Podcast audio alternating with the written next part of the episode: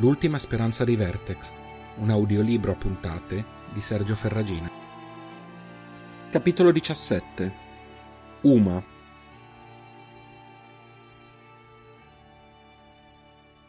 La sera arrivò in fretta. I tre tornarono al capannone con Deinar al seguito. Quando vide Selin, fece per andare ad abbracciarla, ma Asim gli si piazzò davanti ringhiando. Selin, visibilmente scossa, toccò il fianco del Veren rassicurandolo ma ci vollero alcuni lunghissimi istanti perché l'animale andasse ad accucciarsi, senza perdere di vista il nuovo venuto. Deinar sembrò ricambiare lo sguardo ostile dell'animale, poi si scosse e sorrise alla sorella. Ti sei trovato un nuovo animaletto, sgorbietto? Selin aveva sempre avuto l'abitudine di raccogliere piccoli roditori o altri animali non meglio identificati quando le capitavano a tiro. Non sono uno sgorbietto, rispose lei dopo una breve esitazione. La titubanza mutò in un sorriso timido e abbracciò il fratello. La commozione vinse sullo stupore anche in Zalen alla vista di un viso amico che pensava perso per sempre. Il gruppo si accampò nuovamente all'interno del capannone. Erano troppo stanchi per partire quella notte stessa. Fortunatamente potevano contare sulla presenza di Asim, che da quando era tornato non si era più allontanato da Selin di oltre un metro. Eirin notò che Deinar non aveva quasi battuto ciglio di fronte al Veren. Anche un cacciatore esperto sarebbe rimasto quantomeno stupito, ma lui no. Si chiese che genere di persona o di esperienze generassero una freddezza del genere. Ti credevamo morto o prigioniero. Come sei arrivato qui? domandò Reinal, visibilmente emozionato. Me lo chiedo anch'io, aggiunse Eirin, senza nascondere la sua diffidenza. Il suo tono di voce non passò inosservato né a Reinal, che la fissò infastidito, né a Deinar, che però non sembrò darle peso. Speravo foste voi, lo speravo sul serio, disse quasi tra sé e sé. Nessuno fiatò, in attesa. Kerlan era disteso a recuperare le forze. Selin era appoggiata al fianco di Asim e non toglieva gli occhi dal fratello. Gli altri erano seduti vicini, concentrati sul nuovo arrivato che sospirò profondamente. La ricerca di nuovi terreni di caccia non stava andando bene. Ci siamo allontanati molto da Drake, ma non potevamo tornare a mani vuote. Una sera, mentre eravamo poco distanti dalla grande frattura, siamo stati attaccati da un gruppo di extris. Erano forti, organizzati. Ci hanno decimati e hanno fatto prigionieri più forti di noi, i sopravvissuti, per poterli rivendere come schiavi. Kramin, Vener, Mader, tutti morti. L'elenco di quei nomi fece stringere lo stomaco di Reynal non aveva quasi mai avuto contatti coi cacciatori, ma li conosceva tutti di nome, per fama o perché suo fratello glieli aveva nominati nei racconti serali. Scambiò un'occhiata con Zalen, ripensando a ciò che avevano visto a Laveg. Viaggiammo a lungo, legati e imbavagliati, costretti a pulire letame ed escrementi umani a ogni accampamento. Tenevo occhi e orecchie aperte, cercando di capire dove stessimo andando. Ogni volta che incontravamo un'unità o un accampamento venivamo rinchiusi, per evitare contatti che non fossero di vendita. Ma nessuno sembrava offrire mai abbastanza. Tutti i gruppi di extris che incrociavamo sembravano eccitati. Anche le unità con rapporti più stretti con quei bastardi. Non so quanto tempo dopo il loro capo è venuto a chiedermi di Drake. Se conoscessi l'unità e chi ci viveva. Dissi che non ne sapevo nulla, ma decisi che dovevo sapere il perché di quelle domande. Chiesi agli altri prigionieri catturati nel frattempo di fare altrettanto. Ci volle un po', ma alla fine scoprimmo che c'era una taglia su un ragazzo fuggito da Drake insieme a una Vertex. Non potevi che essere tu. Nostro padre sapeva che prima o poi sarebbe successo. Non sapevo chi fosse la Vertex. Sorrise dolcemente a Selin. Non avrei mai immaginato fossi tu, sgorbietto. Selin non rispose, gli occhi lucidi. Come l'hai saputo? chiese il cacciatore a Reynal, che impiegò qualche istante a comprendere a cosa si riferisse il fratello.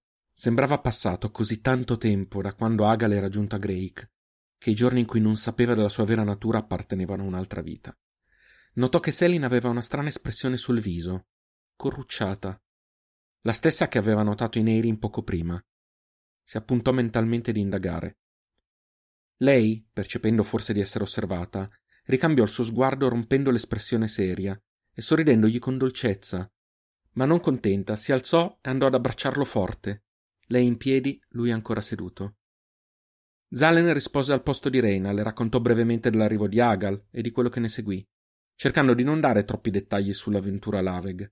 Era inutile e sarebbe stato troppo doloroso per Eirin e anche per se stesso. Quando ebbe finito, Deinar aveva un'espressione di ammirazione in viso. Devo chiederti scusa, a te e a mio fratello. Avevo sempre considerato te un fanfarone intelligente ma poco utile, e te, rivolto a Reinal, troppo fragile, inadatto alla lotta. Mi sbagliavo. Avete fatto più di molti cacciatori che ho conosciuto. Reinal, commosso, andò ad abbracciarlo insieme a Selin. Piangevano e non sapevano se di gioia, di dolore o di rimpianto per le vite ormai perse. Mi sei mancato, Dane. Mi è mancata la nostra famiglia. Deinar rispose all'abbraccio, ma non immediatamente, cosa che non sfuggì allo sguardo di Eirin, che stava ancora soppesando ogni parola del cacciatore. Zalen interruppe il momento. Hai saputo qualcosa di chi è rimasto a Drake? L'uomo abbassò gli occhi. Le voci sono discordanti, ma sembra che ci sia stato un attacco del culto prima ancora che fosse annunciata la taglia. Sembra che molti non ce l'abbiano fatta. Mi spiace. Zalen non rispose. Si alzò con un groppo in gola e si allontanò. Suo padre, la sua famiglia, i suoi amici, probabilmente morti. Non aveva mai davvero considerato la possibilità di rivederli, non dopo le ultime settimane, ma lo consolava il pensiero che potessero essere in salvo. Ora anche quella speranza era quasi inesistente. Avrebbe voluto incolpare Reynal, Avrebbe voluto avercela col suo amico. Sarebbe stato facile. E sarebbe stato sbagliato. C'era un solo colpevole, la guida. E la guida avrebbe pagato. Tornò dagli altri asciugandosi gli occhi. Scusami, ti ho interrotto. Non hai finito di raccontarci come sei arrivato qui? Dana rannui. Reynal lanciò uno sguardo di comprensione a Zalen, ma nessuno gli disse nulla. Non ce n'era bisogno, non in quel momento. Il cacciatore proseguì. Dopo parecchie settimane arrivammo a Pix. Gli extris speravano di trovare finalmente un acquirente per noi prigionieri e nel frattempo scoprire di più sulla taglia della guida. Io continuai a origliare quando possibile. Per fortuna quei Motherchod non erano esattamente discreti e riuscii a ottenere una certa quantità di informazioni. Avevano trovato un gruppo di extris provenienti dal rifugio, con al seguito anche degli alati e un notturno assegnati a questo settore per fare delle ricerche mirate. La guida ha mobilitato forze del genere in ogni territorio dalla frattura alle grandi acque. È incredibile pensare a cosa sia diventato il culto. Mi cedetterò a loro, facendo credere che io sapessi qualcosa di Drake e dei fuggitivi. Ironico che fosse davvero così, ma che loro non ne fossero a conoscenza. Qualche sera fa il notturno ha visto un gruppo in movimento. Ha percepito la presenza di un vertex, un eletto, come li chiamano loro, e segnalato subito la cosa all'extris in carico. Vi hanno. no, vi abbiamo seguiti da quel momento, in attesa del momento giusto per colpire. Quando hanno deciso di sferrare l'attacco, mi sono offerto di aiutarli, facendogli credere che avrei preferito lottare per loro piuttosto che morire incatenato. Non so se ci abbiano creduto o mi abbiano considerato sacrificabile, ma hanno acconsentito. Quando poi voi avete contrattaccato, ho colto l'occasione per provare a ribellarmi, ed è stato così che sono rimasto ferito. Ho cercato di aiutarti, disse a Kerlan, ma non ho fatto abbastanza. Mi spiace. Il randagio lo fissò con aria interrogativa. Non ricordi? Ho atterrato uno dei tuoi assalitori. Il randagio scosse la testa. No. No, mi spiace, non ricordo. Tutto è ancora molto confuso. Ricordo quando mi sono allontanato dal capannone, il risveglio con le erbe dei non morti. Nient'altro. È colpa delle erbe, disse Eirin. Non temere, è temporaneo. Ricorderai tutto. Non che ci tenga molto, rispose lui, cercando di mostrare più ironia di quanta gliene venisse in quel momento. Non è così importante, aggiunse Deinar. Meglio dimenticare certi momenti. Sì, immagino di sì, fu la risposta titubante del randagio. Il tono non sfuggì al suo miglior amico. Si ripromise di chiedergli spiegazioni dopo, in privato.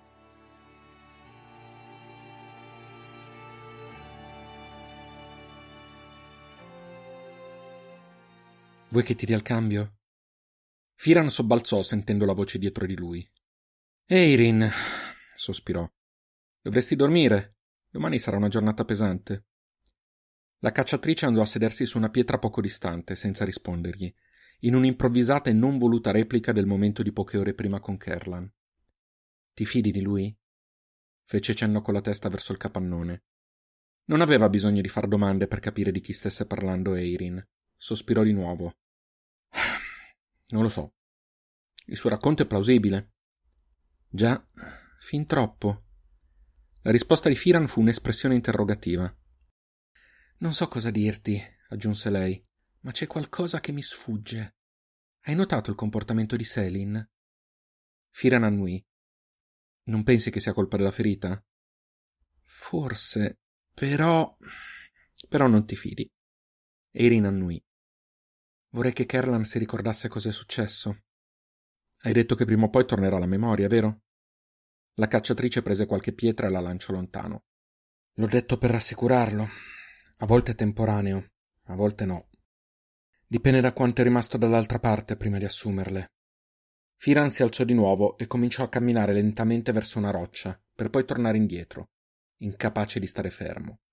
Perché ne stai parlando con me? Perché non con Reina lo Zalen? Eirin gli sorrise. Dovrei dire loro che non mi fido del fratello e amico che temevano perduto? Quel che ci serviva. Un altro pensiero di cui tenere conto, rispose il randagio sconsolato. Rimasero in silenzio, immersi nelle rispettive preoccupazioni.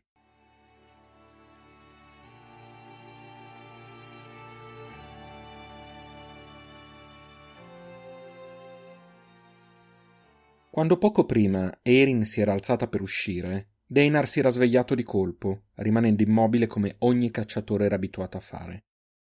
Aveva sentito i passi della ragazza che si allontanavano e una volta uscita si era alzato con cautela, scrutando nella penombra fornita dalle poche torce accese. Selin dormiva appoggiata al veren raggomitolato. Reinal era poco distante, mentre Kerlan e Zalen dormivano su un giaciglio a testa, entrambi provati dalla lotta e dalle ferite subite. Senza far rumore, aveva raggiunto una delle aperture sulla parete posteriore, poco distante dalla porta.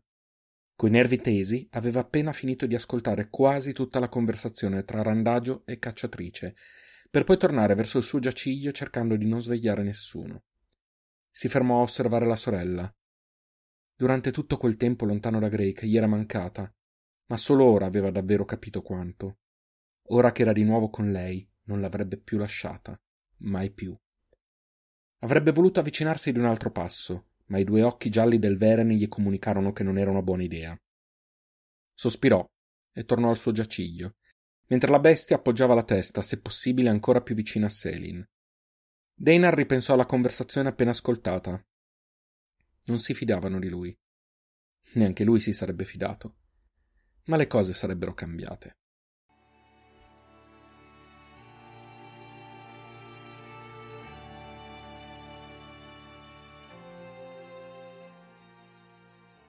Memei, svegliati. La mano di Reynal stava scuotendo delicatamente la spalla della sorella, che non voleva saperne di aprire gli occhi. Asim, che non si era spostato durante tutta la notte, mise uno sbuffo, allungò il muso verso la ragazzina e le diede un vigoroso colpo di lingua. Ehi, così non vale! protestò la ragazza ridendo. Reynal si accorse di aver trattenuto il respiro, preoccupato che durante la notte la ferita della sorella avesse potuto aggravarsi. Stavi facendo finta! Sembra che Asim abbia più buon senso di te, disse ridendo. Selin lanciò un'occhiataccia al Veren, che fece finta di nulla e si alzò.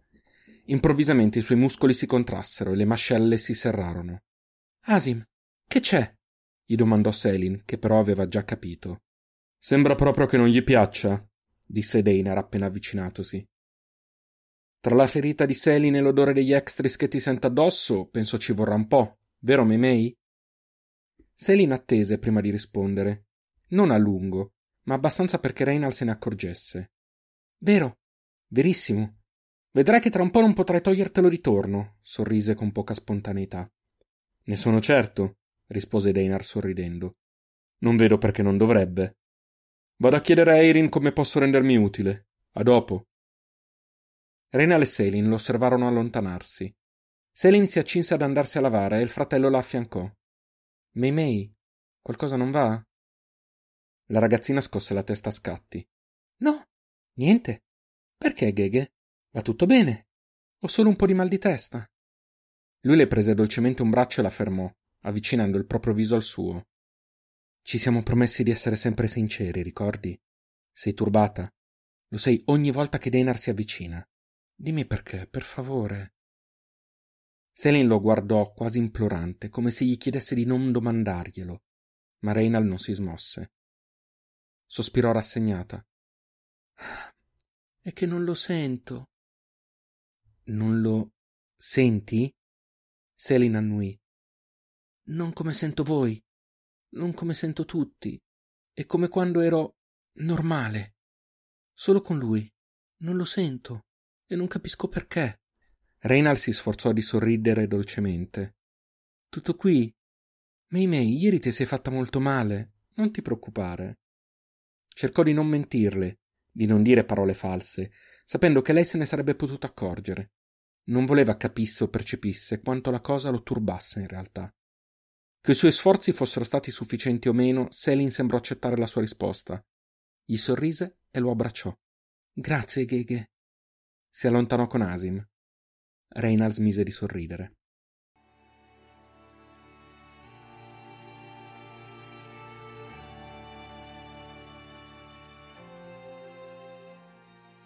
Uscito dal capannone, Deinar cominciò a scrutare intorno cercando Eirin, ma un pensiero gli giunse improvviso.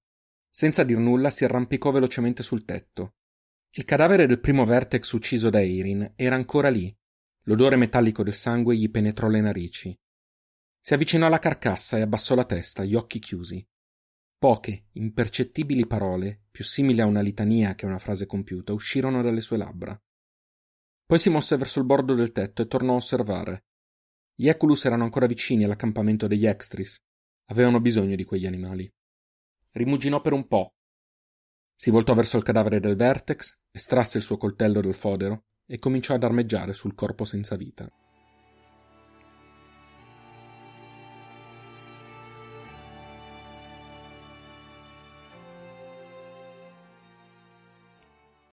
Zalen ed Eirin stavano discutendo animatamente.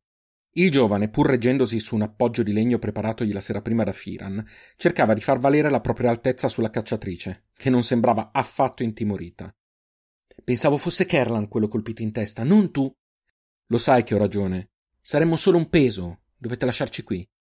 Se vuoi davvero essere un peso, posso spezzarti la gamba su cui ti reggi, testa di Bactrios. Ehi, ehi, cosa succede? I due si voltarono contemporaneamente ciò che videro li distrasse dalla loro discussione. Deinar, coperto di sangue sulle braccia, stava portando un qualche tipo di pellame sottile. Vi ho chiesto che succede? incalzò, senza badare agli sguardi stupiti dei due. Questo idiota vuole che lasciamo indietro lui e Kerlan. Perché non vai a dirlo a Sally, ingenio? La rabbia nella voce di Erin tradiva quanto fosse preoccupata per l'amico. Deinar lo fissò serio. Prima che potesse parlare, Zalen protestò. Non ti ci mettere anche tu. Siete entrambi cacciatori, sapete che vi rallenteremmo. Sono tornati solo due Bactrios. Come pensate di muoverci? Non voglio essere d'intralcio. E ora che ci sei tu, non c'è più bisogno di me. La voce gli tremava. Hai ragione. Erin e Zalen si voltarono all'unisono, entrambi stupiti. Cosa? domandarono in coro per motivi diversi.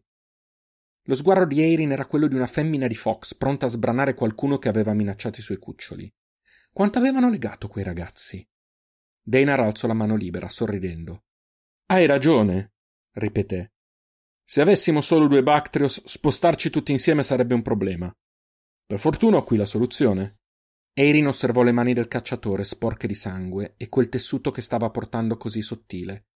Finalmente capì e lanciò un occhio verso il tetto del capannone. Deinar annui. Membrana di alato. Leggera e resistente come nient'altro su Gea. Aiutatemi a tagliarle e annodarle. Dobbiamo andare a catturare qualche Eculus.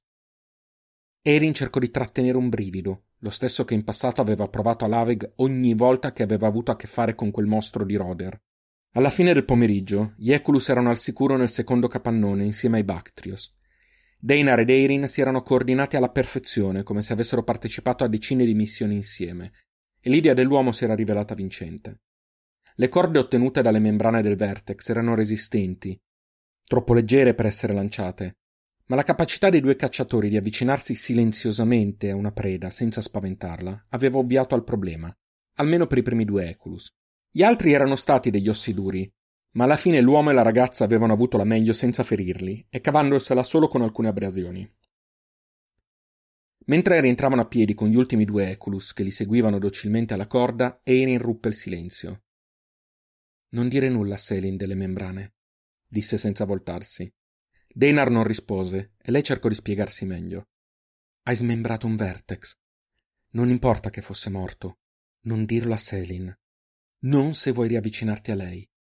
Parlerò io con Reynal. Deinar rifletté un istante, poi annui. Immagino abbia senso. Grazie. Non ci fu risposta.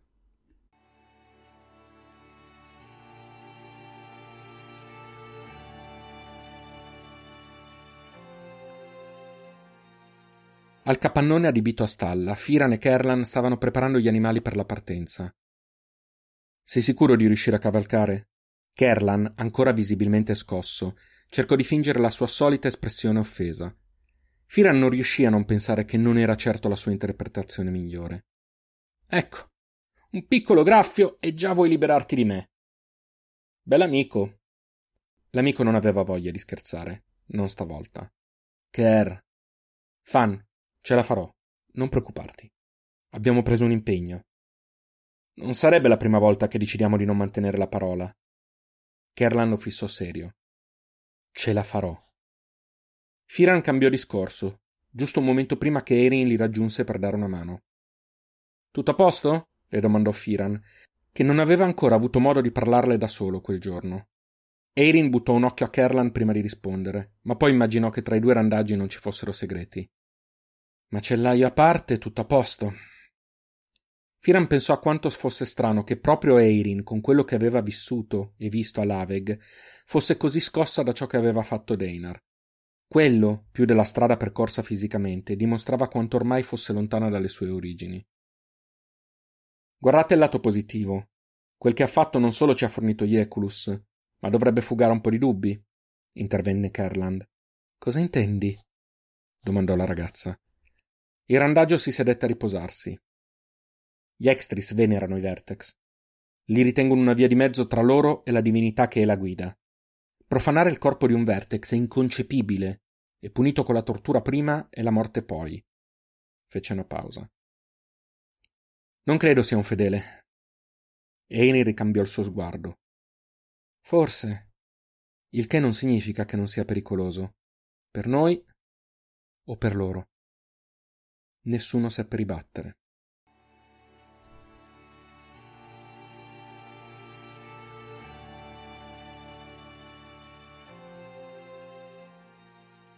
Al crepuscolo i preparativi erano terminati e il gruppo fu pronto a partire. Al contrario dei Bactrios, che si erano abituati velocemente, gli Eculus tendevano a innervosirsi se Asim si avvicinava troppo, per cui il Veren fu posizionato in fondo alla piccola carovana. Fu un'impresa improba convincere Selin a non cavalcarlo, ma nessuno voleva che rimanesse così allo scoperto, per cui fu costretto a cedere, non senza far pesare il suo malcontento tanto da farla pensare imparentata con Firan. Questi ed Erin aprivano il gruppo in groppa ai due Bactrios rimasti. Al centro, protetti, i feriti. Zalen e Selin su un Eculus e Kerlan su un altro. A seguire Reina Ledeinar con un Eculus a testa e a distanza Asim, che non perdeva di vista Selin. La posizione di Deinar in coda alla carovana non soddisfaceva Eirin, che avrebbe preferito tenerlo d'occhio. Ma Firan doveva fare da guida e lei stessa preferiva aprire il gruppo. Viaggiarono tutta la notte, per lo più in silenzio. I feriti sopportavano stoicamente la maggior stanchezza, mentre gli altri tenevano ogni senso allerta per scorgere segnali di potenziali minacce. Ogni tanto era Asim stesso ad allontanarsi all'improvviso, reagendo a qualcosa che solo lui percepiva. Di solito tornava pochi minuti dopo, guardandosi intorno con circospezione. Un paio di volte Reynal gli vide gocciolare un liquido scuro dalle zanne, ma preferì non domandarsi a chi o a cosa appartenesse. Se Asim era tornato, voleva dire che la possibile minaccia era stata sventata. Viaggiarono così quella notte e le seguenti, trovando riparo di giorno in qualcuna delle tante rovine presenti lungo il cammino. Dato l'attacco subito e la conformazione del terreno pianeggiante, muoversi di notte era una scelta obbligata. Durante il giorno, Selin trascorreva parte del tempo dormendo appoggiata ad Asim e il resto ad ascoltare i racconti di caccia di Deinar, quando non era il turno di guardia del cacciatore. Eirin, ancora diffidente, non avrebbe potuto comunque negare l'utilità di Deinar in quel momento. Zalen e Kerlan stavano recuperando le forze grazie al riposo diurno forzato. Ma la guardia, la caccia, la perlustrazione erano ancora loro precluse e sarebbero state troppo onerose se avessero dovuto dividersele solo lei e Firan. Reynal e Selin non venivano presi in considerazione per motivi diversi ma inattaccabili. Eppure qualcosa in quell'uomo continuava a non piacerle. Sperava fosse solo semplice antipatia, lo sperava ardentemente.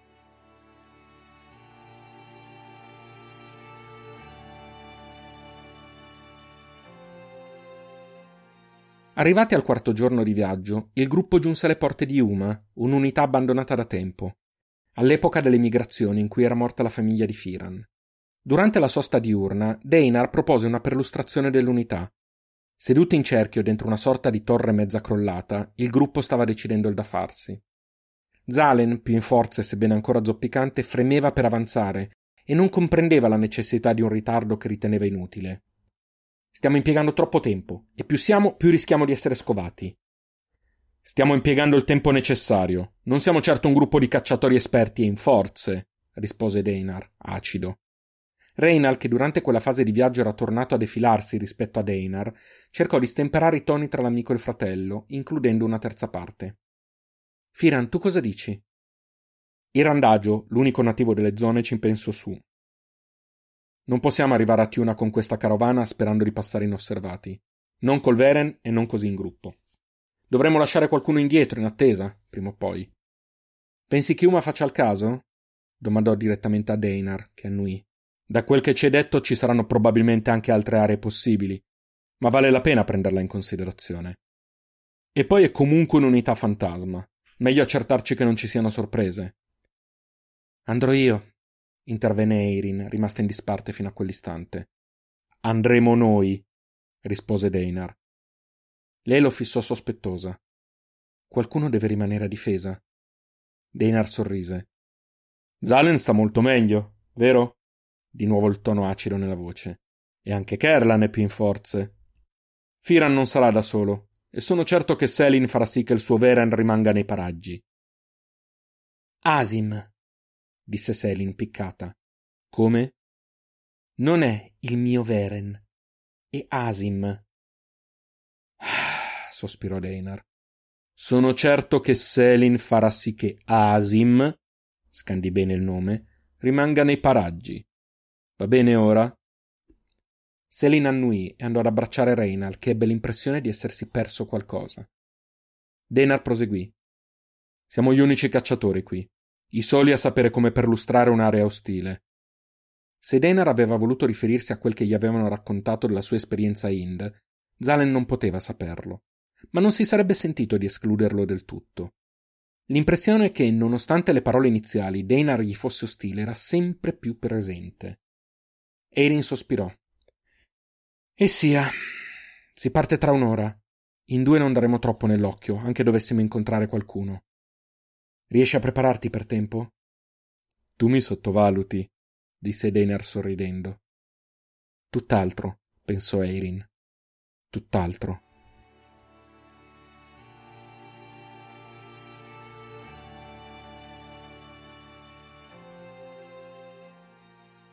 Cos'è successo lì dentro? Selin stava facendo due passi con Asim quando Reynal la raggiunse. La ragazza non gli rispose, la testa voltata dall'altra parte. Mei mei?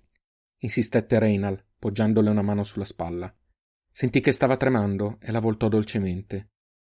Il viso era coperto di lacrime. Non è cambiato. Non è cambiato per niente. Non ci volevano i poteri di Selin per capire a chi si stesse riferendo. Lei, la voce rotta, continuò. Quando l'abbiamo trovato ero felice, tanto felice, anche se mi spaventava di non sentirlo. Speravo che ora fosse diverso, e che ci volesse più bene, che fosse più gentile. Ma lui è sempre lui. Ha trattato male Zalen. E tu quasi non parli quando c'è lui. Non è cambiato niente. Era meglio quando non c'era. Lo abbracciò stretto, non riuscendo a trattenere i singhiozzi. Reynald si sarebbe aspettato un'ondata di emozioni, ma Selin stava diventando giorno dopo giorno più brava a controllare le sue doti. Le accarezzò la testa. Denar è fatto così, lo sai, è sempre stato così. Però ti vuole bene. Ci vuole bene. È solo che non sa dimostrarlo. E ha paura che qualcuno si faccia male se non c'è lui a guidarci. So cosa ha fatto a quegli alati! L'urlo, ma soprattutto le parole, colsero Reynal alla sprovvista. Come? Chiese semplicemente, trovando inutile negarlo. Kerlan è debole. L'ho sentito. Non è riuscito a nasconderlo. Ho sentito quel che ha fatto Dana agli alati. Renal la strinse. Mi spiace, Memei. Erin non voleva che tu lo sapessi, e neanch'io. Sei d'accordo con lui, Gheghe? Tu l'avresti fatto? Li avresti fatti a pezzi? La guardò in viso. Come poteva spiegare alla sorella quanto l'idea avesse fatto rabbrividire anche lui? Quanto ritenesse quel gesto raccapricciante dopo tutto ciò a cui avevano assistito? No, non l'avrei fatto. Non ci avrei pensato neanche. Ma Deinar l'ha fatto per aiutarci. Solo per aiutarci. Ce la cavavamo benissimo anche senza di lui, urlò Selin. Siamo stati fortunati, Mei Mei. E siamo stati fortunati a ritrovarlo. È la nostra famiglia, ciò che ne rimane. E tuo fratello, il tuo vero fratello. Si pentì di aver pronunciato quelle parole nel momento esatto in cui uscirono dalle sue labbra. Stavolta l'ondata di emozione arrivò talmente violenta da tramortirlo e farlo barcollare. Tu sei mio fratello quanto lui. Tu c'eri quando lui è andato via. Tu sei il mio Gheghe.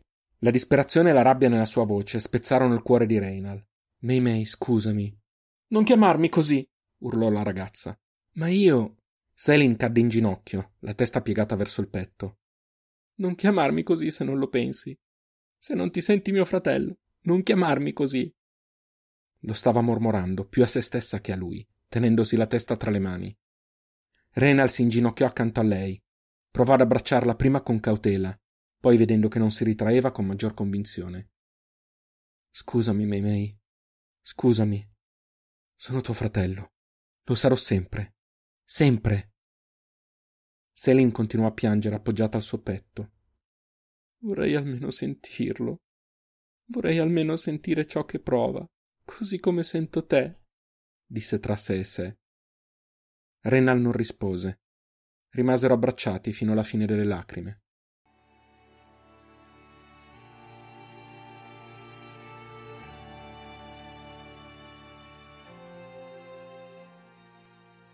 Partirono puntuali.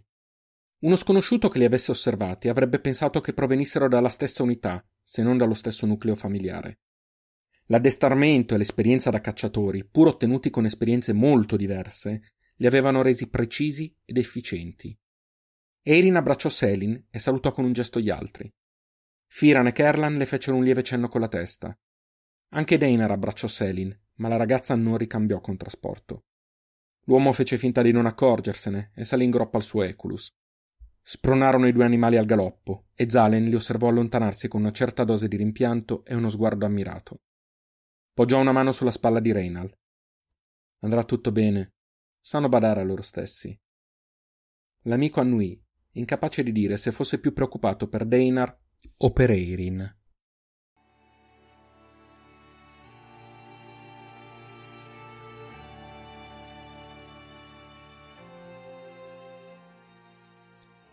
Uma non era molto lontana. Prima di raggiungerla, però, i due cacciatori fecero rallentare i propri Eculus per poterla esaminare dal di fuori dei confini. Erin non aveva aperto bocca per buona parte del tragitto, i suoi istinti erano allerta sia verso una minaccia esterna che nei confronti di Deinar. L'uomo cavalcava l'Eculus, scrutando i dintorni meticolosamente. Difficilmente qualcosa sarebbe potuto sfuggire a quello sguardo, decise la cacciatrice, durante la caccia, ma anche al di fuori. Grazie di aver accettato di farmi venire.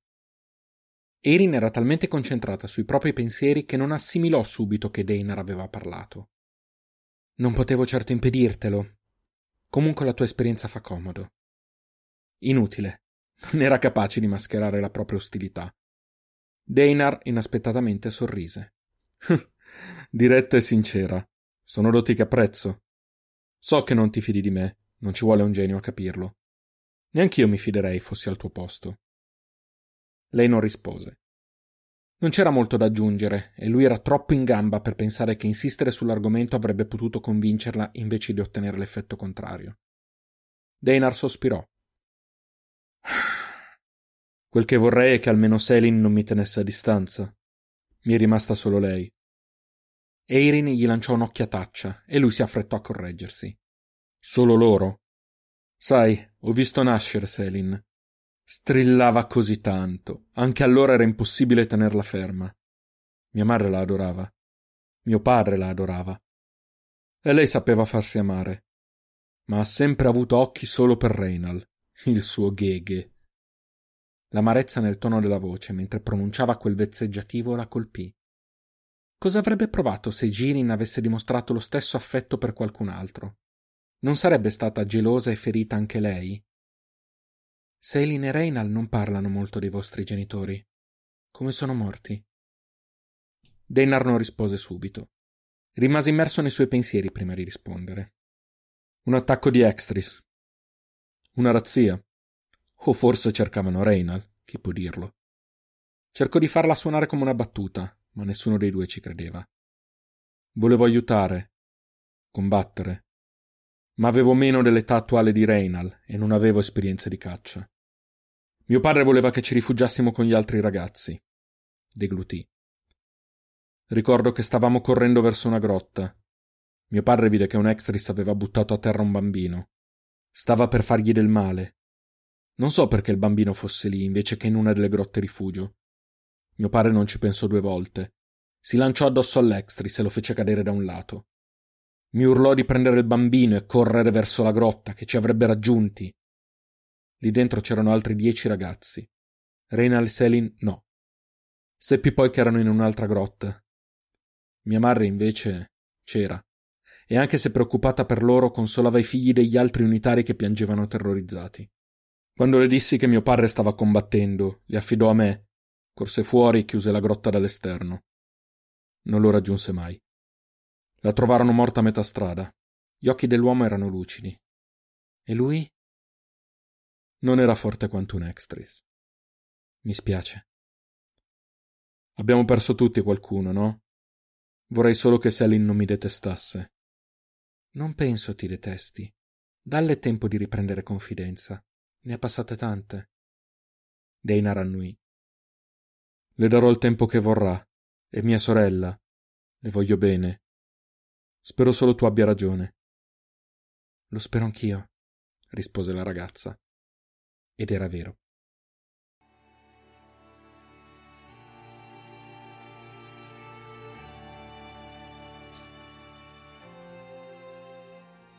Uma era stata una delle unità più floride nel periodo subito dopo il lungo buio. La sua posizione l'aveva resa un crocevia importante per le comunicazioni tra gli unitari delle grandi acque e quelle dei territori interni. Col declino delle unità delle grandi acque, anche Uma aveva perso il suo ruolo. Molti se ne andarono, e i pochi testardi che rimasero, convinti di potersi mantenere autonomamente, furono sterminati. Lo stesso bacino idrico che consentiva loro di cavarsela per le risorse di base aveva attirato l'interesse di gruppi di randagi, prima ancora che di extris. Ora di Uma non restavano altro che abitazioni abbandonate e il bacino idrico.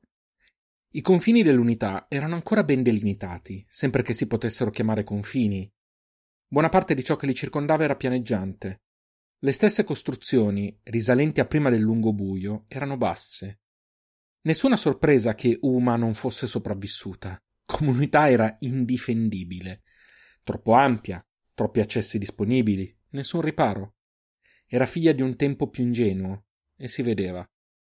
Eppure quegli stessi difetti potevano anche renderla utile per un piccolo gruppo, se avessero trovato qualche costruzione adatta e difendibile. Deinar sembrò leggerle nel pensiero. Abbiamo bisogno di una struttura robusta e protetta, se vogliamo lasciare qui qualcuno. Si fermò in un punto di snodo, senza smettere di scrutare i dintorni. Io proseguirò verso il centro dell'unità. Tu costeggia i confini. Il primo che trova qualcosa lancia due richiami brevi. Notò la titubanza di Erin. Cacciatrice, prendi una decisione. Non abbiamo tempo per esplorare tutto insieme. Scegli tu se preferisci fare la scelta più sensata o dare ascolto alle tue paure. La voce di Deinar era dura, le ricordò con fastidio quella di suo padre durante gli addestramenti. Annui. Ci vediamo qui tra due ore, disse incamminandosi. Eirin. La cacciatrice si fermò voltando solo la testa. In caso di problemi, un richiamo lungo.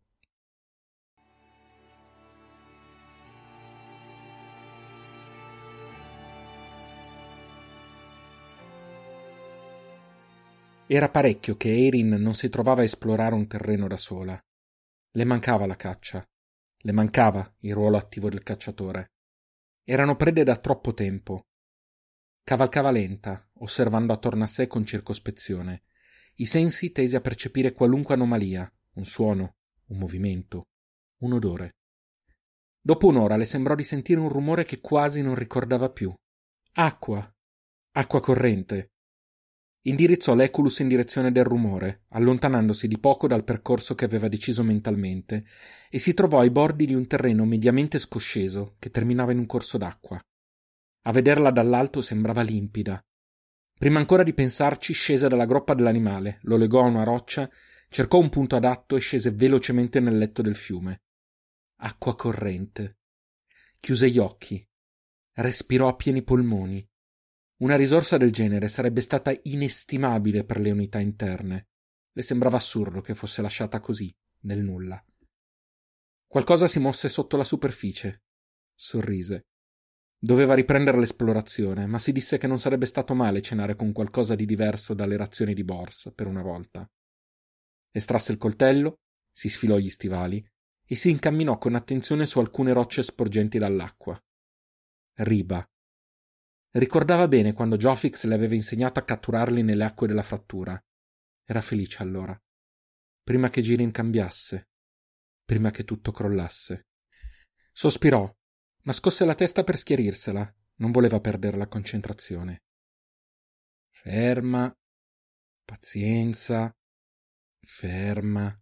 D'un tratto qualcosa le toccò le spalle.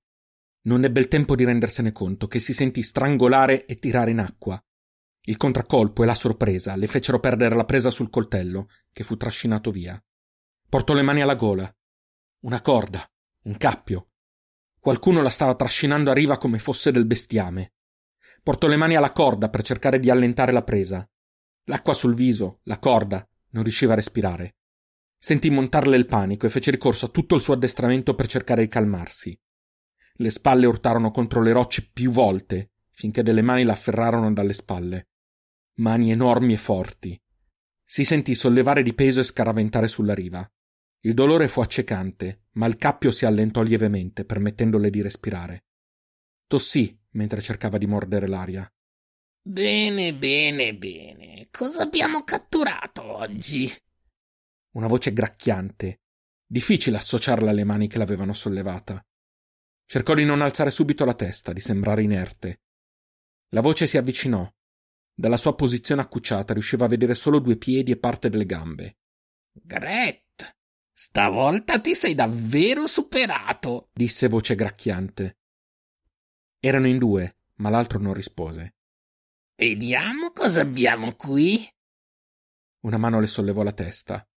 L'uomo davanti a lei era alto e magro, la pelle bruciata dal sole, la barba incolta. Gli occhi spiritati la osservavano con qualcosa che non avrebbe potuto definire diversamente da fame. Girò lo sguardo e vide l'altro uomo. Era enorme. Forse più grande di Jofix, sicuramente più muscoloso. Cercò di non mostrarsi spaventata.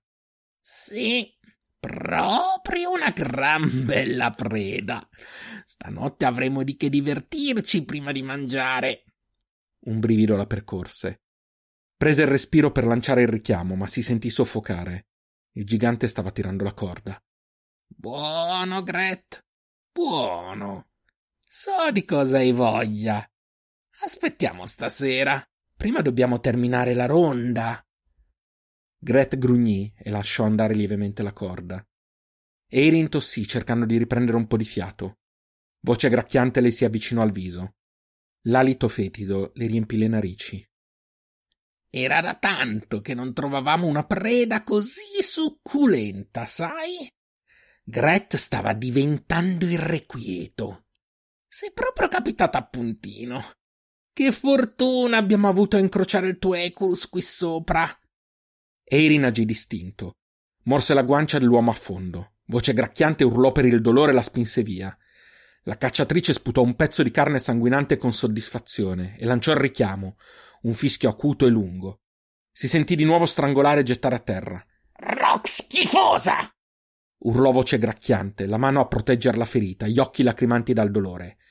Hai voluto tu! Gret è tutta tua! urlò con rabbia. Il gigante sorrise e cominciò a trascinarla inerpicandosi verso la strada. Per Eirin era impossibile fare altro che non fosse cercare di respirare e non farsi spezzare il collo dal gigante. Solo il suo addestramento le stava impedendo di farsi prendere dal panico, ma la paura stava crescendo, alimentata dall'impossibilità di reagire. Pregava che Deinar avesse sentito il richiamo. Arrivati a livello del sentiero, il bestione tirò fuori altre due corde e le legò mani e piedi prima che lei potesse riprendere fiato e provare a reagire. Se la mise in spalla e la portò verso una sorta di palo con due braccia che spuntava dal terreno. Lanciò la corda del cappio oltre uno dei due bracci, la riprese e gliela legò separatamente alle caviglie, costringendole a stare ben separate. Voce gracchiante li raggiunse, un coltello in mano. Si avvicinò, metà viso intriso di sangue che gocciolava su un sorriso crudele. Ora Gret si sfogherà per bene. Poi ci riempirai lo stomaco. Ti avrei uccisa, sai? Tanto per Gret non fa molta differenza. Ma ora Ora dovrai essere cosciente. Devi sentire tutto e devi vedere tutto. Eirin gli sputò in faccia. Non avrebbe pianto, non avrebbe chiesto pietà, non avrebbe dato soddisfazione. Lanciò di nuovo il richiamo, ma voce gracchiante la colpì col manico del coltello. Nessuno può sentirti, Tef. Sei solo carne ora. Brandì il coltello e le aprì gli abiti, colpendo la pelle sottostante. Li strappò via brandello dopo brandello. Solo pochi pezzi di stoffa le rimasero addosso. Il gigante le si avvicinò. Erin avrebbe voluto chiudere gli occhi, ma il suo corpo non sembrava più reagire. Era stata preparata a tutto quello che un cacciatore avrebbe dovuto sapere, ma non a quello. Non a quello. Il gigante la tirò a sé, le leccò il collo, la faccia, il petto, le spalancò le gambe. Erin pregò dentro di sé di morire, di morire in quel momento. Pensò a Girin. Qualcosa di caldo le colpì il viso viscido, metallico. Il gigante la lasciò andare e subito si sentì un tonfo violento. Aprì gli occhi. Il bestione era a terra, un coltello da lancio ne attraversava la testa da una tempia all'altra. Qualcuno la toccò da dietro. Si ritrasse istintivamente, come se quel tocco fosse bollente. Una lama liberò prima le mani, poi i piedi, infine il collo. Cadde per terra. Delle mani le toccarono le spalle e lei cominciò a scalciare con tutte le sue forze, urlando. Le mani la bloccarono, poi la avvolsero. Eirin, sono io, sono io, Deinar. È finita ora. Le ci volle qualche istante per comprendere quelle parole. Si fermò. L'altro, disse a bassa voce. Come? L'altro. Dov'è? Fuggito, appena visto cadere questo. È mio. Eirin. La voce di Deinar era sinceramente preoccupata. La ragazza si alzò in piedi, rifiutando di appoggiarsi a lui. Si avvicinò al gigante ed estrasse il coltello dal cranio. Guardò Deinar. È mio, ripeté.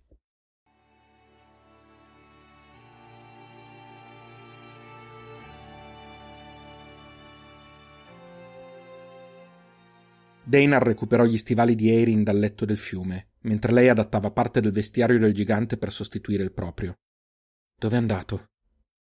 Il cacciatore indicò verso la luce morente. Quando ho sentito il tuo richiamo avevo appena trovato una piccola fortezza in quella direzione, esattamente dove è scappato quel figlio di Fox. Sabbia contro acqua che si è nascosto lì. Si mossero a passo spedito, le armi sfoderate, pronti a tutto. Arrivarono alla fortezza. Deinar fece strada da uno degli ingressi, mentre Eirin gli guardava le spalle. Si trovarono in un ampio cortile fatto di enormi pietre di fiume, con varie affacci su altrettante stanze interne. Deinar fece segno a Eirin di accostarsi a una parete. Qualcosa da un ingresso aveva attirato la sua attenzione. Le indicò di aspettarlo. Ogni fibra della ragazza avrebbe voluto ribellarsi, ma si obbligò a stare ferma. Il cacciatore si mosse velocemente e silenziosamente lungo le pareti del cortile, senza attraversarlo, e raggiunse l'ingresso dall'altro lato. Indicò a Erin di avvicinarsi rimanendo sulla sua parete. Quando la ragazza fu in posizione, si fecero un cenno di assenso e l'uomo entrò. I primi istanti furono di silenzio. Erin riusciva a sentire solo il proprio battito cardiaco mentre il sangue le pulsava nelle vene. Rumori di lotta, urla. Pochi istanti e ancora silenzio. Stava per avvicinarsi all'ingresso quando Deinar ne uscì portandosi voce gracchiante in spalla. Lo buttò per terra in mezzo al cortile. Lei si avvicinò. Chi altro c'è qui intorno? domandò Deinar all'uomo, raggomitolato per terra che li fissava con odio. Non ci fu risposta. Il cacciatore porse a Eirin un coltello senza dire nulla. Era quello che aveva appena strappato a voce gracchiante. La ragazza lo prese in mano e sorrise gelida. Si avvicinò all'uomo. Lo fissò negli occhi mentre infilava con forza il coltello nella sua coscia. L'uomo urlò. Non temere. Noi non ci nutriremo di te. Sei disgustoso. La voce di Eiren era bassa, rauca, minacciosa. Ma di certo i fox della zona sentiranno il fetore del tuo sangue. E tu vivrai per vedere tutto. L'uomo la guardò rabbioso. Lei rispose girando il coltello nella ferita. Chi altro c'è? Nessuno! Non c'è nessuno! Eravamo rimasti solo io e Gret, come avevo ordinato la guida. Noi non tradiamo la guida. Deinar lo prese per il collo. Dove sono finiti gli altri fedeli? Voce gracchiante guardò negli occhi il cacciatore e abbassò la testa, come se avesse abbandonato qualunque speranza. Morti! Fuggiti! Non erano veri fedeli. Non come noi. Noi aspettiamo che la guida ci liberi. Noi aspettiamo che la guida ci trovi. Noi aspettiamo che la guida ci salvi. Noi aspettiamo l'ascesa. La prossima volta, forse, rispose Deinar lasciandolo cadere. Eirin non attese oltre. Estrasse il coltello dalla coscia e lo piantò tra gli occhi dell'Extris. Non sono mai stata molto paziente, mormorò la ragazza al morto. Lasciò il coltello dov'era. L'idea di prenderlo con sé le faceva ribrezzo. Uscì lentamente dalla fortezza, senza controllare se Deinar la stesse seguendo o meno.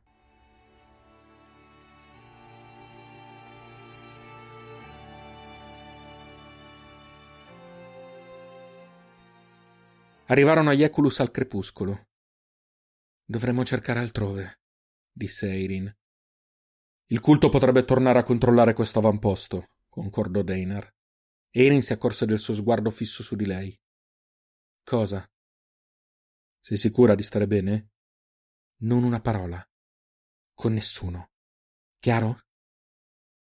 Stai bene? ripeté Deinar. La cacciatrice lo guardò per un momento. Sono viva. Lanciò l'Eculus al galoppo. Le sue lacrime si dispersero nel vento di quella corsa.